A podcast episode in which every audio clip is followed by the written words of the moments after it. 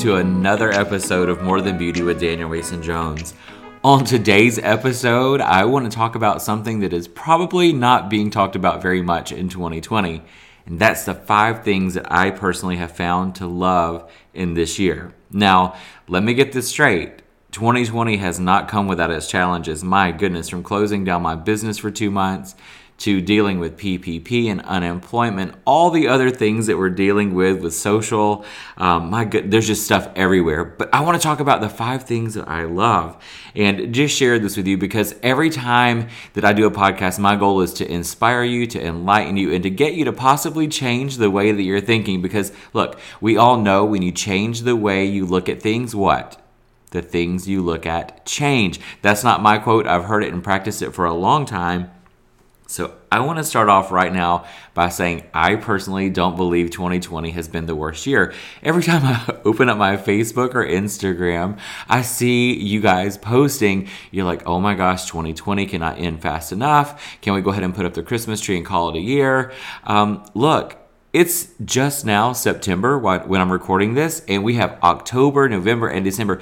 We still have three incredible months to knock it out of the park. And I believe, and I know for a fact, that great things still happen each and every day. So I'm going to challenge you right now to change the way you're looking at things. And I'm going to start off by sharing number one with you thing that I have found and uh, to be amazing. And that is me jumping or being forced out of my comfort zone.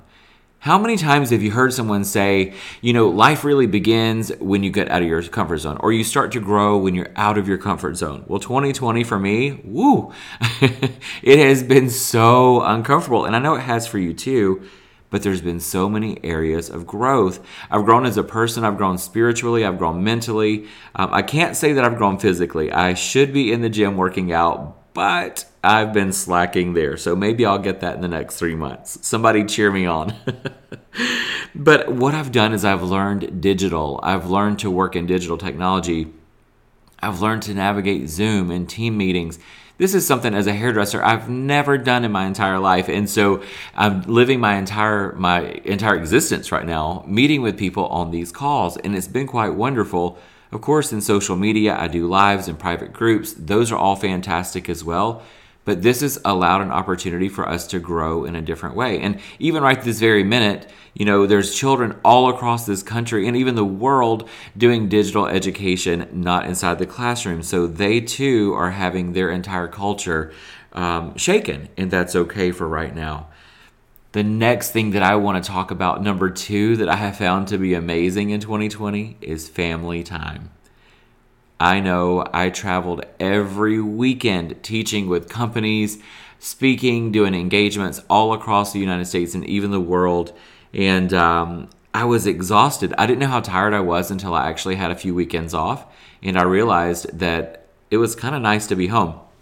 Look, I knew I had a problem when I would go hop on a flight in Delta and I would actually recognize the flight attendants, or even worse, they would recognize me. That's not good. Um, so, family time has been amazing. I've been able to connect with my child, ride bikes. Um, he's five, so I've been teaching him to read, sight words, all the things I would have never been able to do. I'm able to do now, and it's it's actually quite wonderful. So, that's number two. Number three, I think could possibly be one of the most powerful things for all of us. And that is since the whole world is wearing masks right now, whether you love them or hate them, it's what the world's doing. Um, we're forced to look into each other's eyes. And so this is the positive that I've taken away. We all know when it comes to having true conversations, vulnerable, real, authentic conversations, when we make eye contact, things become a little bit more real. It's easy for us to connect and, and sit behind keyboards. You've heard it, you've seen it, and maybe, I hope not, but maybe you've even experienced that you have bullies, cyber bullies that say things. People say and do things a lot of times when they're not making eye contact because it makes it easier for them to, to live in that world. But I believe when we look each other in the eye and we have those conversations, it's an opportunity for us to be more honest than ever you know, I think for me, I know growing up, my parents always told me, look me in the eyes because they knew, I think they had this like magic superpower. If they looked me in my eyes and I were, I were to look away, they knew that I wasn't telling the truth. And so I do find that to be true. I think that we're going to have stronger connections and real meaningful conversations and connection now because we are forced to look into each other's eyes. So that is another really wonderful thing that I've taken away from 2020. Number four, there have been so many new opportunities for me as a coach, as a speaker. Um, I don't know about you, but it's been awesome. I'm now able to connect literally across the globe. I can't just hop on a flight and go to England, right? Or to Scotland or anywhere. I can't do that. What I can do now is log on to Zoom or Teams and talk to people across the world in the next 30 minutes, have a powerful conversation, log off right from the comfort of my own home. Now, look, this is new. We've had technology for a long time. Just for me right now, this is a positive that I'm able to save more time.